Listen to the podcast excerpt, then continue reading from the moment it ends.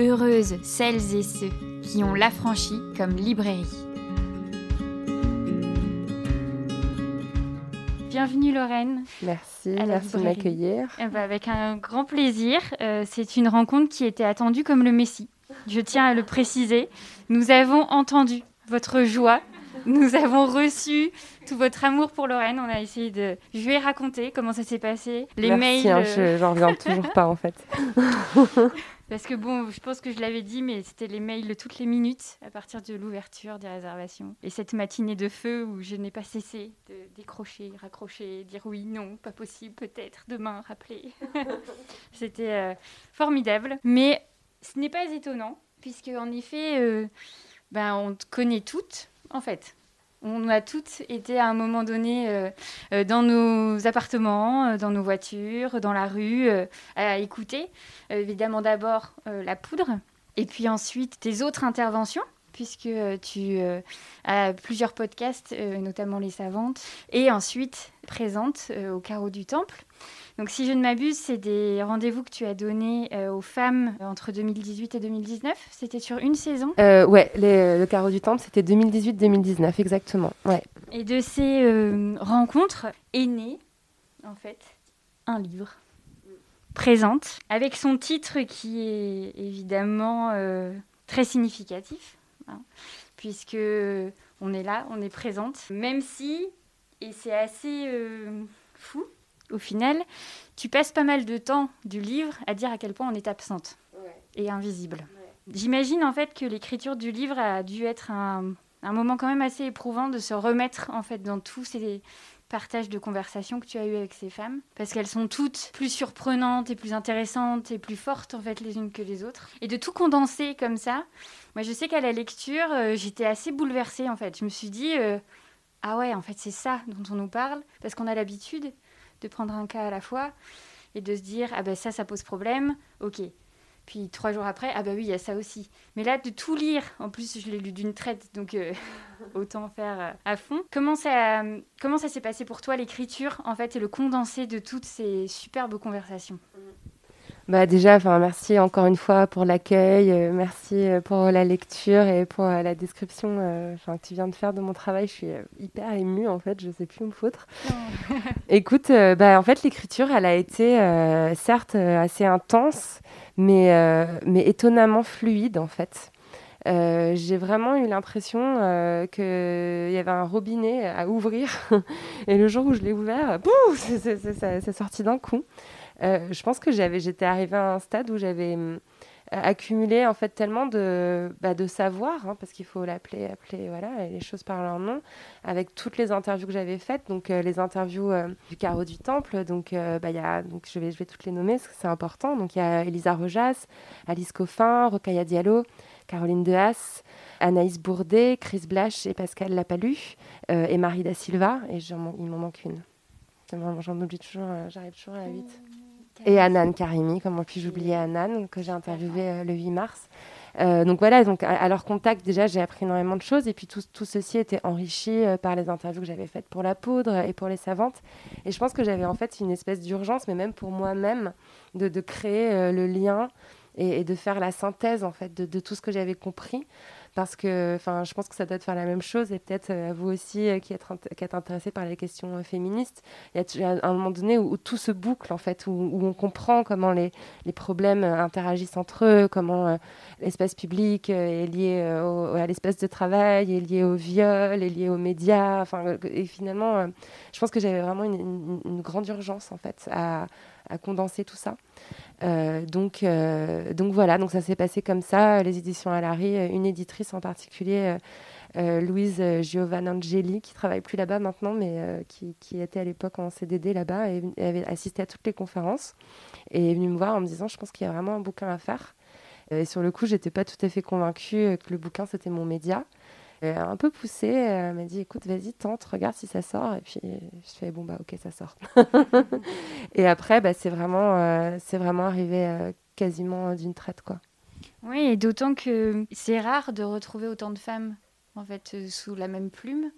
Et pour autant, on a été habitué en fait dans ton parcours à ce que tu sois une très bonne écouteuse. Tu sais très bien faire parler les femmes en tout cas toutes celles qu'on a pu entendre. Et là, en fait, les podcasts, parce que moi je n'ai pas pu assister aux, aux, conférences, mais en tout cas d'écouter toutes ces femmes qui sont d'une justesse et d'une puissance et d'une... Enfin, à chaque fois, elles sont très pointues en fait dans leur zone de performance et de les mettre toutes côte à côte comme ça, ça, ça fait une sorte de clan comme ça, un club en fait de femmes qui nous montre que c'est possible en fait de réfléchir autrement et d'amener en fait euh, euh, les... tout le monde à réfléchir autrement. Mm. Tout le travail aussi que tu fais, ce sont les chiffres mm. qui viennent en fait euh, étayer en fait tous tes propos.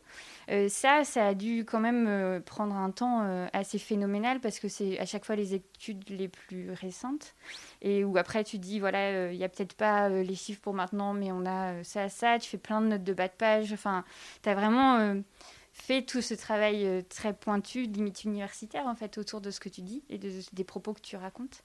Ça c'est aussi, enfin, tu étais toute seule pour aller rechercher tous ces chiffres, toutes ces études? Hum, alors euh, heureusement j'ai eu l'aide euh, d'une personne qui m'est très précieuse, qui s'appelle Zisla Tortello, qui était, bah, je la connais depuis super longtemps. C'était ma stagiaire quand je travaillais au magazine Elle. Après, je l'avais embarquée avec moi quand j'étais à Canal+. c'était mon assistante, donc c'était juste un prétexte pour avoir une copine au bureau avec moi. Et, prendre un peu plus de sous à Canal parce que bon.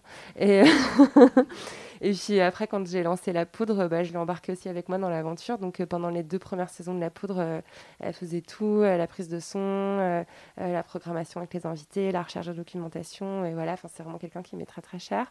Elle est partie voler de ses propres ailes elle a fait une école d'art maintenant elle est en train de se transformer en sorcière un télo extraordinaire. Et, et sur le bouquin j'avais vraiment besoin d'avoir quelqu'un qui m'aide en fait je je connaissais les études, c'est-à-dire que je savais où étaient les chiffres, parce que même quand je prépare mes interviews pour la poudre ou pour les savantes, j'ai une espèce d'obsession euh, du, réel, une obsession du, concret, euh, qui faisait que j'avais quand même euh, l'habitude depuis 4-5 ans de consulter beaucoup de rapports, de toujours... Enfin voilà, moi je suis la seule personne au monde qui lit vraiment les rapports du CSA, ça c'est moi. donc voilà, je savais que ces chiffres étaient là, mais, mais je n'avais pas forcément le temps matériel d'aller toujours les rechercher. Donc donc il y avait très concrètement, dit cela, quand, quand, je, quand, je, quand je finissais un chapitre, parfois dans les chapitres, il y avait entre parenthèses, je crois que c'est 30, mais va checker sur le site de Prenons Line parce qu'on avait relayé l'étude. Je crois que c'est dans les 25-30, mais là je suis pas sûre, va voir s'il n'y a pas un truc plus récent. Et, en fait, tout la, le travail de sourçage et de mettre à chaque fois en note de bas de page les sources, c'est Zisla qui l'a fait. Félicitations. c'était ouais, ouais, ouais. surtout que le bouquin on l'a écrit très vite euh, en, 3-4 mois donc euh, mm. je pense que ça aurait vraiment considérablement doublé le temps euh, si j'avais dû euh, faire tout ce recoupage de sources euh, toute seule. Mais, mais voilà, mais c'était aussi une, volonté pour moi de, de, mettre dans le même livre à la fois les chiffres, parce qu'il n'y a rien de plus convaincant en fait qu'un chiffre. quand on balance un chiffre, on peut plus protester quoi. Mais non, c'est pas vrai. Bah si, 83% des directeurs de rédaction sont des hommes discussion Encore quelque chose à ajouter? Non. Mhm. Et mais en même temps, d'ajouter à ces chiffres tous ces récits à la première personne euh, qui introduisent encore plus de nuances et de subtilité parce qu'avec un chiffre, on n'a pas une vision non plus euh, suffisamment nuancée du réel pour, euh, pour répondre correctement aux problèmes. Quoi. Donc, donc voilà, c'était un peu le mélange des deux qui était pour moi la, définition de ce que je voulais faire dans ce bouquin. Moi, j'ai l'impression, en fait, dans ce, ce, côté très précis, d'être enfin, en effet, comme tu dis, c'est ça. Et en fait, les chiffres, on ne peut pas les discuter. En fait, on peut les nuancer et apporter des précisions. Mais en fait, en vrai, quand on, dépose des chiffres sur euh, bah, les viols condamnés, sur les, bah, Enfin, ça permet, moi j'ai l'impression aussi de clouer le bec à pas mal de personnes et surtout des hommes qui pourraient être dans le hum, oui mais en fait, euh, enfin je t'entends mais en fait non, euh, c'est etc.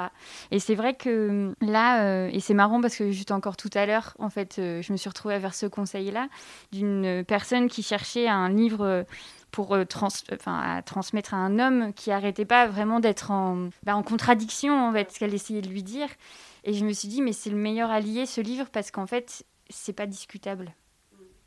Bah, je l'ai vraiment pensé comme ça, en fait, aussi, le livre. Quoi. Me... D'ailleurs, c'était un petit peu ce qui était, enfin, ce qui était le plus difficile dans, dans l'écriture, dans le ton, parce que euh, quand j'écris un texte, et puis je pense que c'est aussi une déformation très liée au podcast, en fait, je parle à quelqu'un. Mhm. J'imagine toujours, quand j'écris mes intros de la poudre ou autre, les personnes, et j'avoue que j'imagine plus volontiers des femmes, qui sont en train d'écouter. Et, là, j'essayais d'imaginer à la fois les personnes déjà concernées par le féminisme, déjà informées à ce sujet. Je voulais surtout pas que ces personnes-là s'ennuient en ayant l'impression qu'elles savaient déjà tout et que j'enfonçais des portes ouvertes. Et en même temps, je voulais aussi parler aux personnes pas convaincues euh, pour les convaincre, pour les embarquer avec nous.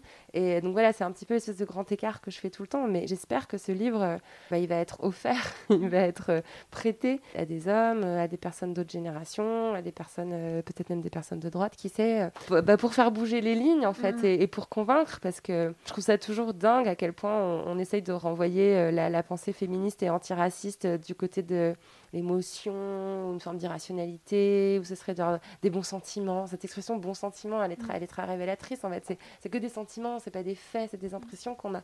Et en fait, non, bah non, non, on, se base sur des réalités, sur le constat euh, euh, froid et implacable d'une société qui est inégalitaire, euh, qui discrimine certaines personnes, en l'occurrence les femmes, les personnes racisées, les personnes LGBT, etc. Et c'est un fait en fait. Mm. Donc quand on a ces faits sous les yeux, soit on dit bah, bah ça me convient, euh, moi, si on, soit on dit bah, ça me convient d'être dans une société où il n'y a que 24% du temps de parole des femmes dans les médias, et je peux très bien l'entendre, euh, soit on constate ensemble que ça ne va pas et qu'il faut changer les choses. Quoi.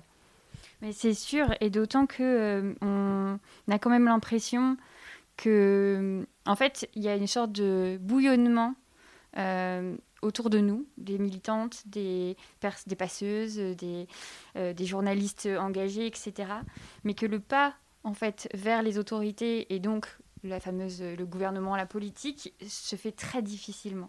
Alors que, je suis désolée, mais ces chiffres, euh, si euh, on les trouve, si tu as pu, même avec grand effort, mais en tout cas les rassembler, c'est-à-dire qu'ils sont trouvables. C'est pas des choses qui n'existent pas, en fait. Et j'ai eu plusieurs fois là, ces derniers temps des personnes qui me questionnaient sur la politique, sur l'engagement politique, etc. Et j'avoue que ma réponse à chaque fois était là Ah non, mais moi je suis pas du tout à cet endroit-là. Moi je suis avec les femmes, je suis avec les, les personnes de tous les jours, euh, dans leur quotidien. Je, n'imagine pas du tout le pas en fait que ça pourrait être de passer en fait à l'autre niveau. Euh, comment toi tu vois ça en fait ce passage pour révolutionner vraiment ce qui se passe en ce moment, c'est qu'il faudrait que les personnes à la tête du pays ben, le lisent et aient cette même émotion et se disent euh, ah ouais mais en fait euh, j'ai pas lu les chiffres parce qu'en effet les enfin c'est peut-être barbant de lire tous ces chiffres mais en fait là il y a un résumé et enfin moi après avoir lu ça je vois pas comment quelqu'un peut dire c'est pas ok enfin bah ouais, mais, mais, mais, je crois sincèrement qu'en réalité en réalité tout le monde s'en fout. C'est aussi un peu là que je veux en venir. C'est-à-dire que c'est pas qu'ils se rendent pas compte c'est pas euh, qu'ils savent pas, c'est que la réalité de ce monde leur convient absolument, en fait, très bien. Mm. Euh, enfin, c'est ce que je dis à la fin du livre. Je, je, suis pas là pour vous donner des solutions, les gars, parce que ça fait les féministes, ça fait 60 euh, ans qu'elles se succèdent dans vos bureaux à vous délivrer des rapports, des propositions, à argumenter, à mendier de l'argent pour monter des projets, etc., et qu'il ne se passe rien. Donc, je crois vraiment que c'est que les personnes qui sont en position de gouverner ne sont pas intéressées, en fait et le féminisme, la, grande cause du quinquennat, c'est sûr que ça fait bien quand on fait campagne, c'est sûr que ça permet de gagner des votes de femmes ou de rassurer ou de donner une image progressiste et moderne. Quand il est question de débloquer de l'argent pour les associations, il ne se passe rien. Donc je crois vraiment que c'est encore plus pervers que ça, c'est-à-dire que c'est euh, une indifférence en fait complète à nos, à nos revendications. Et je crois aussi que, tu as très bien décrit quelque chose que j'ai identifié, une espèce de plafond de verre en fait pour nos idées. Euh, moi, j'ai la chance de cumuler beaucoup de privilèges, euh, voilà, en tant que femme euh, blanche, cis, valide, avec un très bon hétéropassing, blonde, mince, etc. bah, on m'écoute, voilà, je suis interviewée dans le quotidien, je sors un bouquin dans une grande maison d'édition très respectée, j'ai une émission sur France Inter, etc. qu'on m'a d'ailleurs enlevée, mais ça c'est une autre histoire. voilà, donc, mais il y a un moment donné, bah, je peux pas aller plus haut. Là, je, pense que je suis vraiment au max des échelons que je peux grimper. Je suis en train de me bloquer à, un plafond de verre. Et en ce moment, je réfléchis beaucoup à ça et j'exhorte euh, les mecs autour de moi, notamment mon éditeur euh, Guillaume Allary, avec qui j'ai cette conversation tout le temps, où lui-même, il est un petit peu choqué de voir qu'il y a des médias qui ne me recevront pas. Mm. Il y a des endroits où je ne peux pas parler. La matinale de France Inter, c'est même pas la peine que j'imagine y être invitée. et j'arrête pas de dire, bah maintenant c'est toi en fait. Maintenant il faut que toi tu m'aides à, monter. S'il n'y a pas des personnes, des mecs blancs en l'occurrence, qui font la courte échelle maintenant pour les idées féministes, on, se heurtera toujours à ce plafond de verre. On a vraiment besoin de nos alliés mecs dans cette histoire. C'est vrai qu'il ne faut pas complètement non plus les exclure du truc, euh, mais qu'il faut aussi qu'ils mettent du leur et qu'ils s'engueulent avec les gens et qu'eux aussi se fassent insulter sur les réseaux sociaux en portant ces idées-là, parce qu'une parce aide tiède nous, nous, fera qu'on se heurtera toujours euh, à ce plafond de verre. Mais, euh, et pour finir, parce qu'il y a une autre question intéressante dans ce que tu poses, effectivement, les manettes du pouvoir, c'est l'important en fait. on ne peut pas changer les choses tant qu'on n'a pas ces manettes entre les mains. Euh, j'irai pas.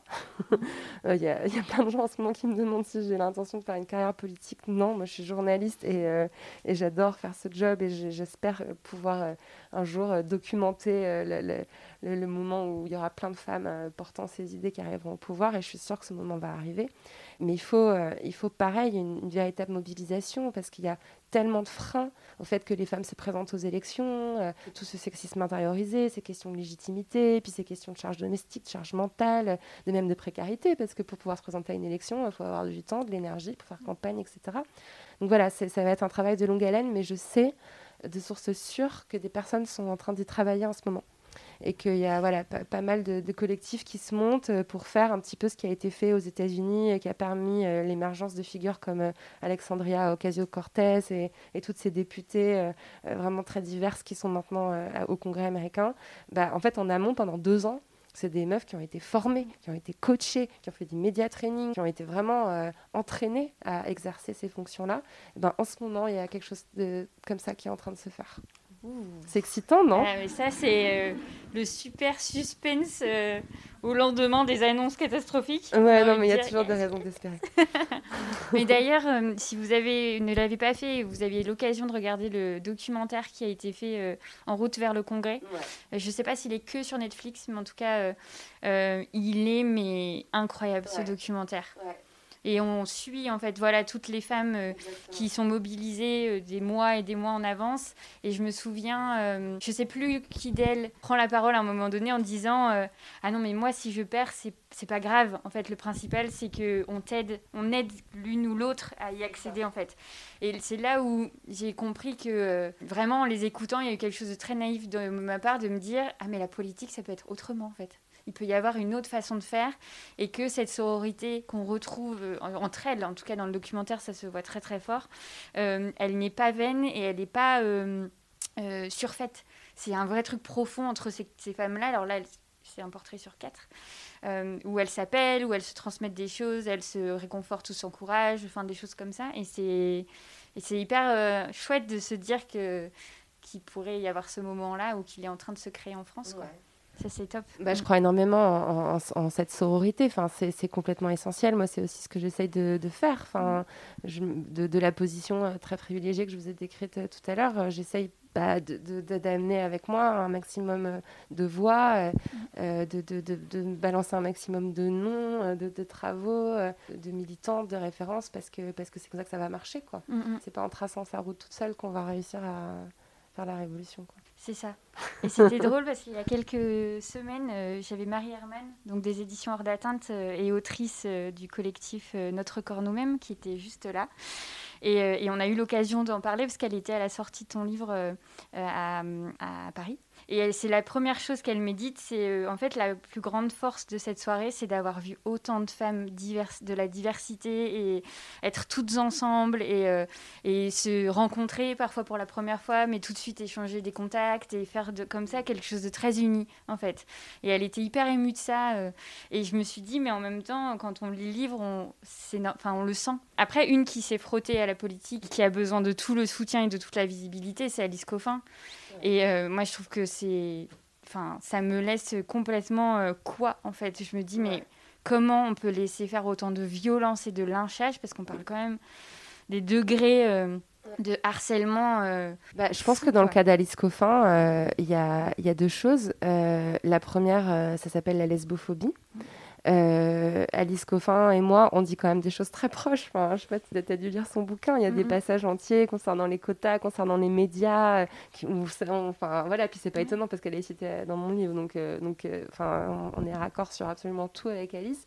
Sauf que, voilà, quand c'est une femme lesbienne avec les cheveux courts qui le dit, donc une femme qui a ouvertement le toupet de se passer complètement des hommes dans sa vie, bah, elle se prend des déchaînements de violence que je ne me prends pas. Donc, euh, je pense que c'est vraiment la cause numéro un de, de, de, harcèlement, du harcèlement qu'elle subit. Et par ailleurs, je trouve que c'est aussi intéressant de voir que cette espèce de plafond de verre que je vous décrivais tout à l'heure, euh, bah, elle a beau avoir été élue mm. euh, au Conseil de Paris, en tant que. Voilà, elle a été candidate sur la liste d'Europe Écologie Les Verts, Paris 12e, excellent score des écolos. elle est rentrée dans toutes les négociations avec l'équipe d'Anne Hidalgo. Elle a eu son siège au Conseil de Paris au titre de n'importe quelle autre conseillère municipale de Paris mais elle se retrouve avec un. Elle est bloquée mm. euh, à cause de ses positions féministes. Euh, elle, voilà, elle va pas prendre les bonnes commissions, elle va pas avoir les bons budgets, elle va pas avoir la prise de parole et on, et on lui impose un plafond de verre en interne. Donc c'est vraiment la matérialisation très concrète du, du, stade au-delà duquel nos idées ne peuvent pas avancer. Mm. Même voilà, une femme aguerrie, euh, brillante comme elle est, avec le, succès qu'elle a connu aux élections, bah, même elle, elle n'arrivera pas à imposer ses idées. On va mettre encore une fois couvre-feu sur elle et, sur, sur ce qu'elle porte. Ah, c'est hallucinant. Et après, je me dis, quand on voit euh, le livre euh, Moi les hommes, je les déteste de Pauline Armange, qui donc était sur une parution assez en effet confidentielle, euh, et qui, suite à l'appel à la censure de cette fameuse personne qui ne mérite même pas d'être nommée, tant c'était ridicule, a fait de ce livre un des plus gros succès de la rentrée euh, complètement inattendu. Euh, le truc de fou. Ça, ça, c'est le karma, ça. Non, mais il y a un truc quand même euh, incroyable, avec en plus, en passant le petit tacle du ministère qui dit c'est tout à fait une. Euh, c'est quelqu'un qui a juste pris la parole pour lui. Il y a, on n'est pas responsable de ses mots, mais qui ne les a pas non plus, euh, qui s'est pas défendu euh, de ses propos non plus.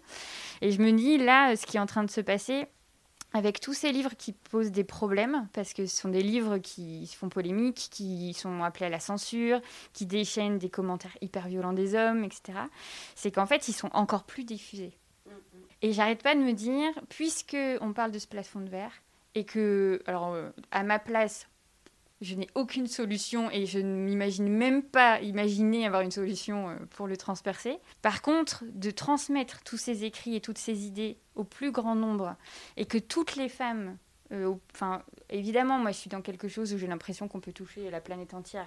ça va encore demander du temps, mais je veux dire, petit à petit, nos cercles se diffusent, etc. En fait, la force, elle va venir, en fait, de ce fameux peuple engagé. Et ce plafond, on va juste l'exploser par un coup de tête, quoi.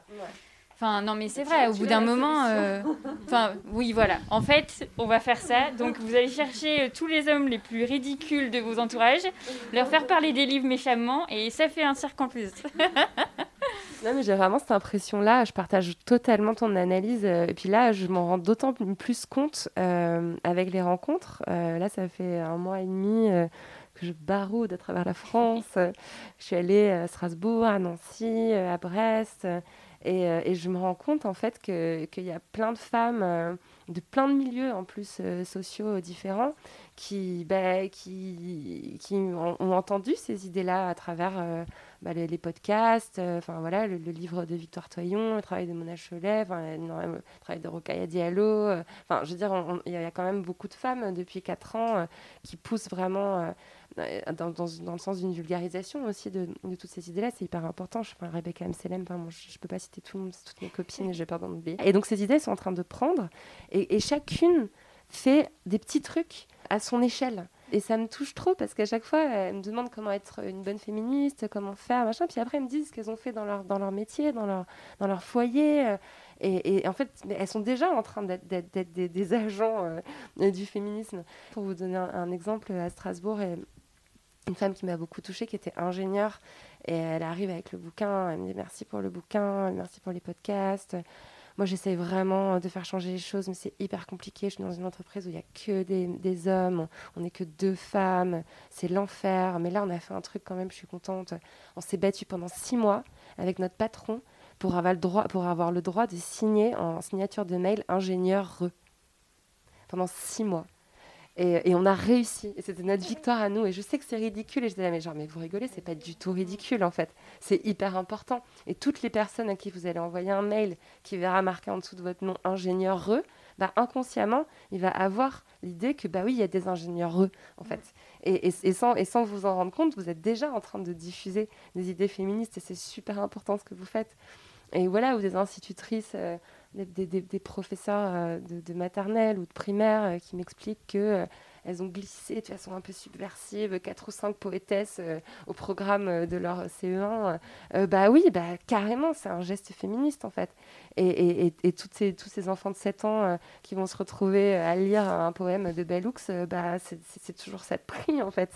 C'est un, un, pas énorme vers, vers un mieux. Donc donc je pense que c'est tout un travail qui est en train d'être fait euh, à la base qui, qui, va apporter ses fruits euh, à terme et que ça va pas pouvoir euh, durer trop longtemps cette histoire de plafond de verre parce que ça va finir par énerver beaucoup trop de monde. Mmh. En tout cas, moi, c'est par toi que j'ai eu ce, ce, réflexe de dire souvent, et ça rejoint en fait ce qu'on vient de dire et la suite. Transition, attention. Ce côté de l'intime et politique. C'est-à-dire qu'en fait, on parle de politique depuis tout à l'heure comme étant euh, euh, là-haut, le truc euh, enfin, qu'on n'arrive pas du tout à, maîtriser, à comprendre, sur lequel on n'accède pas du tout.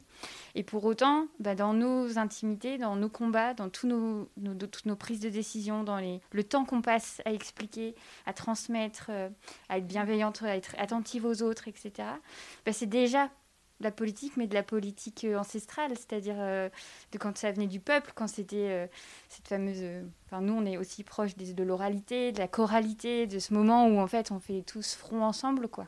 Même si toutes ces images de guerre, il va falloir qu'on les fasse passer à la poubelle, mais on parle de l'intime et politique, et c'est exactement comme ça que tu fais évoluer ton livre. C'est-à-dire que d'abord, tu fais parler les femmes que tu as reçues, et ensuite, il y a ce fameux moment où tu dis bon, maintenant qu'on a dit tout ça, en fait, il y a ça. il y a quoi?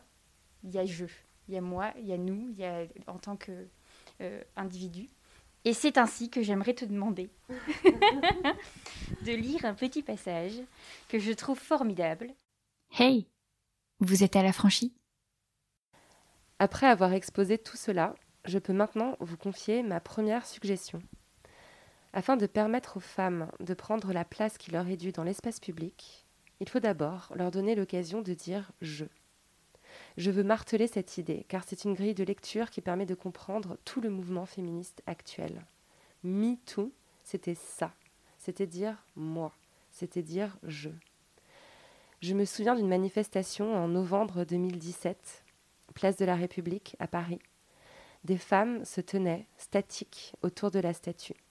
Elles brandissaient des pancartes qui racontaient comment elles avaient été violées. Leur pancarte disait Je. J'avais 16 ans. C'était le meilleur ami de mon père. Je lui faisais confiance et il m'a violée. J'étais malade. Il en a profité. Ces jeux, mis côte à côte, faisaient système et protection. En disant jeux ensemble dans l'espace public, les femmes ont créé un lieu qui les protège de la culpabilité, du scepticisme et de la stigmatisation. C'est pour moi le geste le plus féministe qu'on puisse accomplir. Créer des espaces où les récits de femmes peuvent se déployer sans entrave. C'est ce que j'ai voulu faire avec mon podcast La Poudre et en initiant ce cycle de conférences au carreau du Temple. C'est ce que toutes mes invitées ont fait aussi. La chercheuse Anan Karimi a recueilli les vécus et les ressentis de femmes musulmanes pour écrire sa thèse. Les urbanistes et anthropologues Chris Blash et Pascal Lapalu ont écouté les récits de milliers de femmes dans la ville pour proposer un réagencement de l'espace urbain. La militante Anaïs Bourdet a créé, avec la plateforme Paytashnek, un espace où les femmes pouvaient raconter à la première personne les agressions subies dans l'espace public. Les journalistes Alice Coffin et Rokaya Diallo, en revendiquant leurs identités, ont affirmé un jeu qui situe leur travail médiatique. L'avocate Elisa Rojas a exprimé son ressenti et son vécu en tant que femme handicapée en écrivant son blog Aux marches du palais. Marie da Silva, en organisant des espaces où les femmes racisées victimes de harcèlement peuvent parler, fait s'exprimer le jeu des personnes les plus dominées. la militante Caroline de Haas, en fondant Nous Toutes, a créé un espace où le jeu devient pluriel. L'affranchi vous aide à résister. Oh yeah Merci. Beaucoup. Je trouve que c'est un passage qui est clé euh, dans la mesure où, où on, se rend compte aussi de notre force à nous, parce qu'on n'est pas toutes euh, des Alice Coffin, des Rokhaya Diallo, on n'est pas toutes euh, à aller vers ce genre de grande place, en fait, dans une parole. Alors certes, pas écoutée de tous et de toutes, malheureusement, encore, mais qui, en tout cas, est assez impressionnante. Mais on se dit que ben, notre jeu en fait est utile aussi et que nos, chaque engagement fait sens en fait dans la mesure où il apporte de, du contenu en fait à, à, tout le grand mouvement quoi.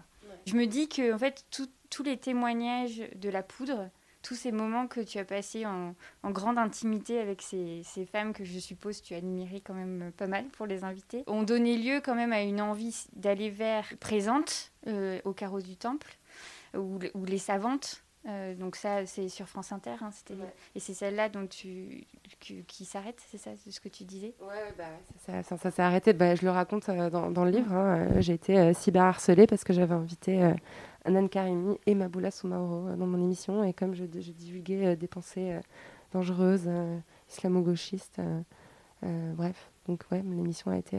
ah oui, donc la chaîne après, ah oui, je n'avais pas compris ça. Ouais. Moi, je le glisse entre parenthèses de façon un peu discrète, mais. ouais. Et ensuite, tu portes ce livre, tu viens à la rencontre, etc. Mais là, comment tu envisages la suite en fait de ton combat? Maintenant que tu as fait plusieurs étapes comme ça, une à une, et que j'ai l'impression qu'en effet, tu te rapproches très fortement de ton jeu à toi mmh. aussi. Bah, je sais pas. Euh, je crois quand même que c'est la position euh, que je préfère euh, interviewer, mm. mettre en valeur. Et puis c'est. Je sais pas, là, je suis repartie pour un cycle. Bon, là, j'ai réussi à tout fusionner. J'ai fait les savantes sur scène au carreau du temple dans la poudre. Je commence à, savoir un peu faire de self-care et au lieu de multiplier les projets, genre, mais. Donc, Donc euh, voilà, je commence un nouveau cycle de rencontres au Carreau du Temple. La première a eu lieu mardi soir. C'était avec l'historienne Bibia Pavard, mm. euh, qui vient d'écrire, euh, de coécrire avec Michel Zancarini-Fournel et Florence Rochefort Ne nous libérez pas, on s'en mm. charge, que j'ai vu en très bonne place, tout près de mon livre d'ailleurs, à mm. l'entrée de ta librairie. C'était super, on a parlé d'histoire. et je sais pas, moi je me sens jamais plus heureuse en fait enfin, je sais pas, j'ai vraiment une sale semaine en ce moment, j'ai plein de merde perso et tout. Et, euh, la personne qui travaillait avec moi, après le carotin, elle m'a dit, mais c'est fou, tu rayonnes, quoi. Et j'étais, mais oui, mais je suis trop heureuse, en fait. J'ai passé quatre jours à me bouffer de l'histoire et, euh, et, à interviewer une historienne sur scène devant tout le monde, devant des gens bienveillants qui, qui pensent pareil. c'est ça le bonheur, en fait. Je vois pas, de, je vois pas quoi faire de mieux, quoi. Donc, euh, je pense que je vais quand même continuer pendant un bon moment à faire ça. à, à, mettre en, en avant les savoirs d'autres femmes. Euh, je pense que je vais écrire la suite de, de ce bouquin parce qu'il y a plein de questions euh, qui n'ont pas été explorées dedans, euh, que j'ai envie d'aller explorer, notamment tout ce qui concerne la pensée queer, mm. qui est vraiment un lieu théorique où, je me sens très bien et où j'ai vraiment envie de contribuer à, à, vulgariser et à diffuser cette pensée qui est trop souvent caricaturée ou présentée comme très complexe, et c'est la faute de Judith Butler mais c'est, ça vaut le coup quand même de s'y pencher un peu. Et voilà, et puis après, euh, je pense que ça va continuer encore un peu comme ça. Mais par contre, euh, je, pense que je vais plus être euh, autonome là dans les années à venir. Je pense que si ce bouquin il a fait quelque chose, c'est qu'il m'a donné confiance aussi en, en, en, ma faculté à faire quelque chose bah, sur mon propre nom, quoi, sans avoir forcément une structure derrière, etc. Donc, donc voilà. c'est super. Eh bien, c'est le moment de dire merci beaucoup Lorraine pour bah, ce super moment. Merci. à vous. Merci beaucoup. Merci Lorraine pour ce bel échange. Vous venez d'écouter la rencontre du jeudi 15 octobre 2020 avec l'autrice Lorraine Bastide à l'occasion de la parution de son livre Présente aux éditions Alary. L'affranchi podcast, c'est à la réalisation, Soazic Courbet. À la prise de son et au montage, Emmanuel Vacher. Si tu réalises que la vie n'est pas là, que le matin tu te lèves sans savoir où tu vas, résiste, prouve que tu existes avec l'affranchi podcast.